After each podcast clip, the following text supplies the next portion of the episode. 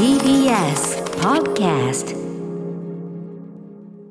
生放送でお送りしていますアフターシックスジャンクションここからはカルチャートークのコーナー。今夜のゲストはバスケットボールライターの大西レオさんです。改めましてよろしくお願いします。よろしくお願いします。ます。はい、えー、大西さんは東方出版コービー・ブライアント失う勇気の翻訳をはじめスター選手の伝記の翻訳や通訳解説など幅広く、えー行われているほか YouTube チャンネルバスケットボールダイナーのメンバーとしても活動中です、えー前回4月1日ご出演の際は、えー、とシーズン再開前のタイミングで、えーちょうどね、あのージョージ・フロイドさんね、ミネアポリスで起きたね、えーとえーあの押し付けられて死んじゃったというね、事件、えーその後 NBA がね、まあ、どのように抗議の姿勢を示したのか、まあ、ブラック・ライブスマター、えー運動というのに NBA がどうコミットしたのかという話、えーあるいは新型コロナが拡大する中フロリダのディズニーワールドリゾート内で NBA 関係者だけの区画を作る、まあ、要するに非常にコントロールされた状況下で、えーシーズンを始めるバブルというねえ。ーその空間を作ってもう SF みたいな話、はい。えー先進的な取り組み。やっぱ NBA はとにかく進んだ、ねえースポーツリーグであるという話、伺ってきました。ということで今日は、えー、と先進的な取り組みでシーズンを再開させた NBA の現状今どんな感じなのか。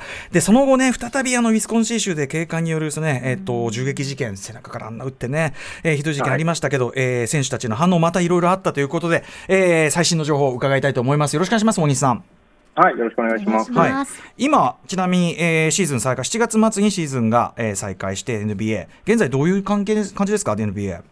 えっとですね、その開幕、まあ、再開した時点で22チームがいて、うん。でそれぞれがまあ8試合ずつプレーして、その順位を決めたんですね、はい。でその東西のカンファレンスに分かれてるんですけども、そこ勝のトップ8チームずつがまあプレーオフに進出して、うんでまあ、そこがあの1シリーズ7試合で、まあ、うん4戦戦勝で勝ち上がれるので、うんまあ、最短4試合、最長で7試合という感じで。はい。進んで進んで進んでいくんですけども、まあ今日そのカンファレンスセミファイナルうん。が全部終わりまして、うんそのまあ、トップ4チームが出揃ったっていう状態ですね。今、どのなので4チーム、どこが残ってるんですか？そうですねあのウェスタンカンファレンス、西のチームがロサンゼルスロサンゼルス・レイカーズとデンバー・ナゲッツ、うんそしてイースタンカンファレンス、東がえーマイアミ・ヒートとボストン・セルティックスという状態です。はい、なるほど。だから、要は今、一番盛り上がってる時期でね。そうですね大詰めっていうね、部分ですよね。で、あのー前に伺ったそのディズニー、ディズニーワールドリゾート内の、あのバブルというね、その NBA うんをやるためのコントロール空間というか、はいは、どんな感じですか、その後は？そうですね、まあ、まあ多分大成功だったといいぐらい、あのまあ、当初、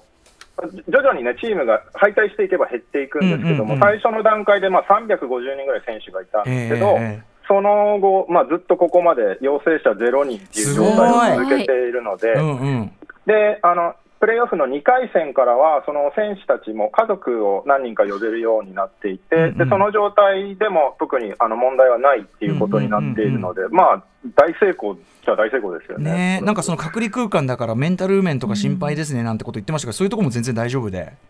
いや、まあ、さすがにやっぱり1回戦って、その家族がいない状態でみんなやってたので、まあ、最初はみんな、あのまあ、選手たちが YouTuber になってこうん。う遊んでる風景だったりとか、練習の風景とかうん。載せて、ワイワイしてて楽しそうだなっていうイメージもあったんですけど、ええ。徐々になんかやっぱり、コメンタル来てるな、この選手たちっていう風なあところもちょっと見えたりはしたんーですけど。うん、はいただまあ、今やっぱりやっぱ家族が来て、子供たちに会えるとか、そういうところによって、うん多少のあのリラックスできる空間にはなり始めてるのかなっていう印象はありますね。あと何よりもやっぱりこれだけコロナウイルスというのに対して対策を打ってそのコントロールできる環境下でリーグを続けてっていうやっぱ例がないですもんね。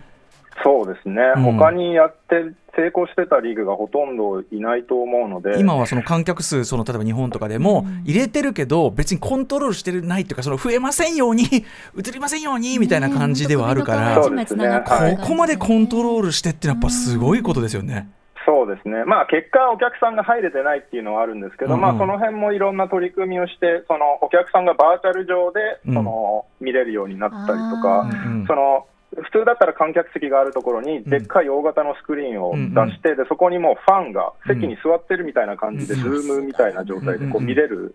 ような環境が作られたりとか、いろいろと試みとしては面白いことをやってましたね。はい、でですね、えっと、さらにまあその前回もちょろっと伺いましたやっぱブラック・ライブスマター運動、えーはい。あそうか前回まだなくてそのその後ねあのブラック・ライブスマター運動、まあ、ジョージ・フロイドさんの事件以降、まああのひ全世界的にというか広がりも見せましたけど、特にあの NBA 選手のすごい反応みたいなのはねすごいあの早かったっていうか、すごくもう、はい。当然、一番こうビビッドに反応したところですよね、やっぱね。そうですね、あのまあ、抗議活動とかにも普通にみんな参加してましたし、うん。ただ、まあ、そのバブルが始まってからは、どうしてもそういった活動ができないので、まあ、その中で何ができるのかっていうので、あのまあ、コート上にブラック・ライズ・マターって掲出したりとか、うん。まあ、社会正義のメッセージを背負ったりだとか、うん。あと、割と特徴的だったのは、その国家斉唱の時にうん。両チームが全員腕を組んで、まあ膝をつくっていう意味で、うん。まあ、そそういうの抗議のスタンスを取ったりだとかうんうん。は、あのいろいろとやっていましたね。うんやっぱりどのスポーツよりも最も NBA が、えーすごいこうビビッドにしっかり反応してたという印象がありますよね。そうですね、なんかもうメディア対応とかでも、なんか試合が終わった後に、うん。今日あのシーンの得点について教えてくださいって聞いても、いや、今日はあのブリオンナ・テイラーについてしか喋りませんっていう返答をもうずっとする選手がいたりだとか、その辺はすごいなんか徹底してる感じがしましたね。やっぱり選手としても、そのね、あのこうやってスあのスポーツをこうやって楽しんでもらうのはいいけど、それどどころなのかなって気持ちが当然あるからでしょうね、やっぱね、それはね。そうですね、その辺のバランスをどう保つかっていうところは見られましたね。うんうんで、あのーまあ、そうやってリアクションをね、ビビッドに、そのジョージ・フロイドさんの事件の時点からあったあれですけど、まあ、その後も、その銃撃が続いたじゃないですか。はい、うん、で、ね、あの例えばデモに発砲とかいろんなこともあったりして、そういう中ではい。さらにまた反応もあったわけですよね。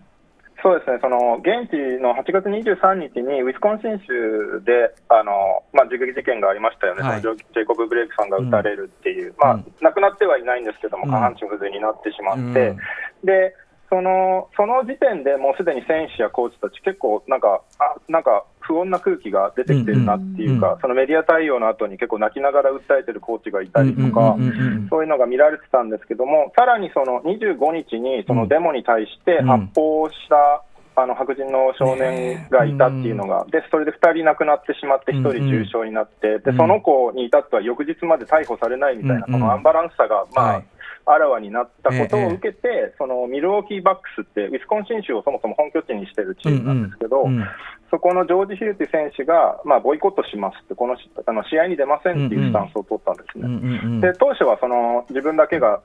出ないっていうつもりだったんですけども、まあ、チームがそれに賛同して、じゃあもう、あのうちらも出ないことにしようって言って、もうあの不戦敗を申し出たんですよね、相手チームに。はいはい。でも相手チームはそんな不戦勝なんて嫌だ、う。んだったらうちらもボイコットしようっていうことあで、こうどんどんどんどん広がっていって、まあ、最終的に選手全体がボイコットするっていうことになった。なるほど。いや、でもやっぱね、その、やっぱウィスコンシンね、その州のあれですぐそばであって、こう、やっぱそんだけ怒りつのしかも、まあ連続であって、なんていうの、こんな、もうこんなに問題になってるのに、まだ続くかの上にさらにその銃撃とかって、もうなんかこうは、僕ら日本から見てても、どこまでそこの話までひでえんだみたいな感じしたから、ね。やっぱ怒りが収まらないのはちょっとね、わわ理解もできるなっていう感じがするんですけど、はい。うん。で、でもまあ、そ、バックス選手自身も、実は、あのそういう被害に遭ったことがあるんですよね、そあの駐車違反してたってだけで、うんもうテーザー銃で取り押さえられるみたいなのがあったりとかして、なので、すごい身近な問題なんですよね、やっぱり選手たちにとっては。そうだよね、だからすごく気持ちもわかるだろうし、ね、あのその銃撃した少年のことがね、あのあれ、あれ、トランプが擁護したりとかさ、はい。どうなってんだっていう。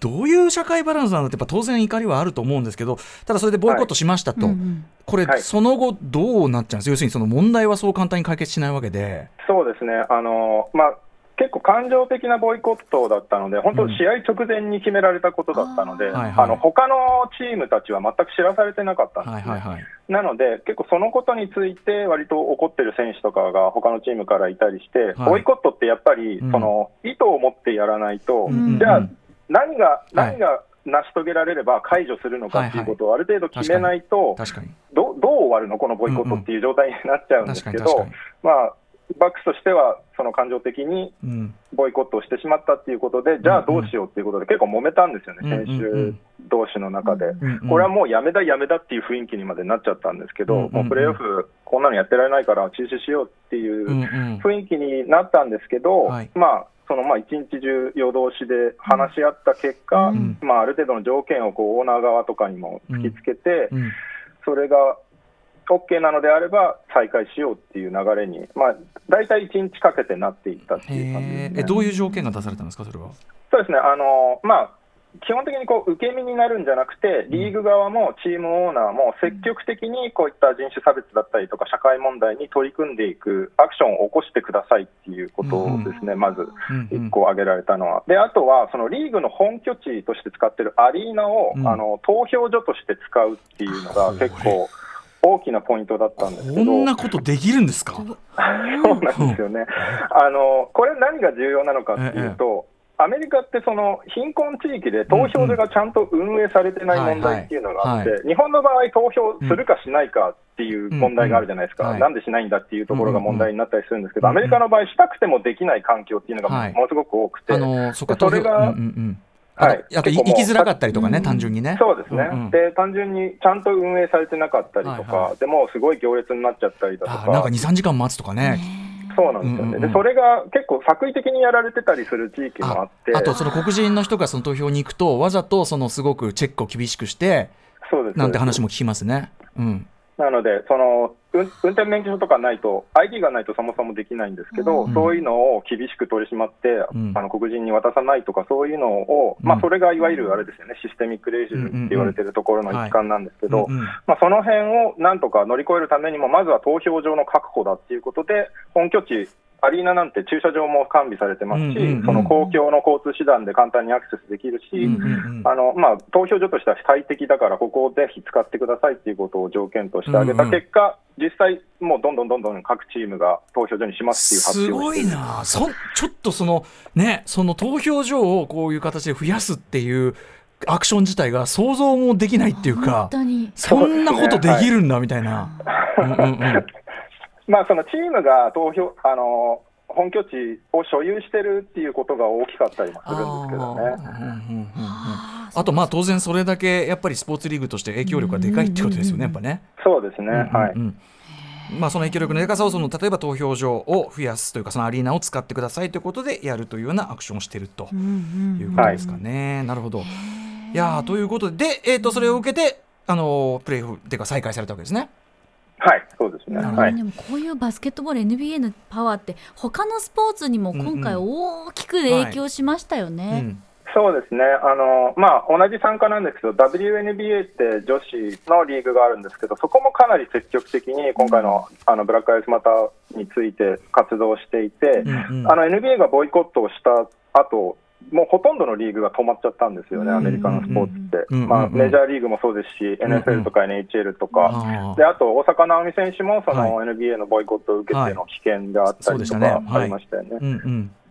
まあ、すごくだから影響を与えたし、ね、うん、しかもそれをねあの最終的にまあある種ポジティブなというか、うん、ね、着地に出してであのプレーも再開されてっていうのはまあさすがっていうかその一晩話し合ってもすごい、ね、なんかすごいことだなと思うし、うん、うん、なんかなんかいろんな意味で建設的だなっていう感じが、うんうん、そうですね、はい、しますね。はい、で、えー、じゃあプレーオフ再開されましたと、えー、で現在最新状況として、まあ、先ちょっと先ほどちらっと伺っちゃいましたけど今要するに、えっと、上位4チーム西東で決まった状態ですね、はい、改めてちょっとそこから先の話お願いします。そうですね。注目ポイントなんですけど、えっと、前回話したことなんですけど、うん、一旦全部忘れてもらっていいですかね？ななんでですか、そのあれですね、要は注目ポイントで、注目選手とおっしゃってたところがね。はい、あの注目選手として挙げてたそのギリシャの超人のヤニスとかは、えっと、敗退してしまいましたし、うんうん、LA 対決も結局実現せず、うんうん、でそのルーキー対決もどちらもプレーオフに出れなかったということで、まあ、こんなのでライターを名乗ってていいのかっていういやいやいやいやスポーツの世界ですだし、いろいろイレギュラーなことがあったシーズンだからね、これはね。そうですね。まあでも予想を覆してくれる方が面白いですね、結果的には。はい。えーと、そんな中で大西さん、じゃあ、ここから先の見どころというか、注目ポイントってあります？そうですね、まああのここまで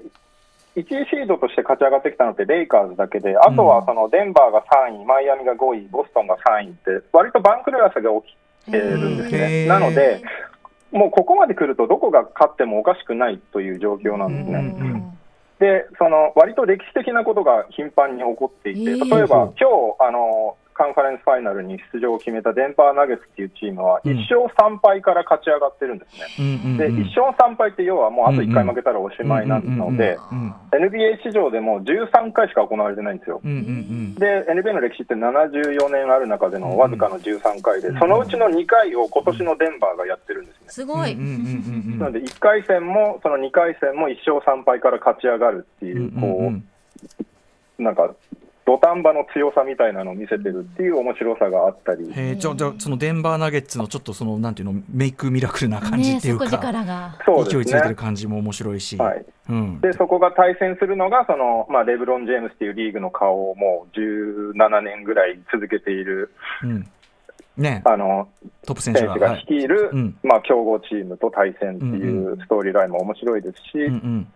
まあ、あとはそうですね、僕が個人的に注目しているのがマイアミヒートっていうチームで、うんうん、ここが本当にヒートカルチャーって言われるぐらい、すごい特殊な文化を築いているところで、あのコンディショニングにやたらとうるさいんですよね、うんなのでで、ハードワークとコンディショニングにすごい厳しくて、うんうん、そのシーズン中、何回も体脂肪を測られるんですよ。でで9%以上だとあの出場停止になったりするんですね、チームで。えー、体脂肪率体脂肪率で測るんだ。はい。うんうんうんうん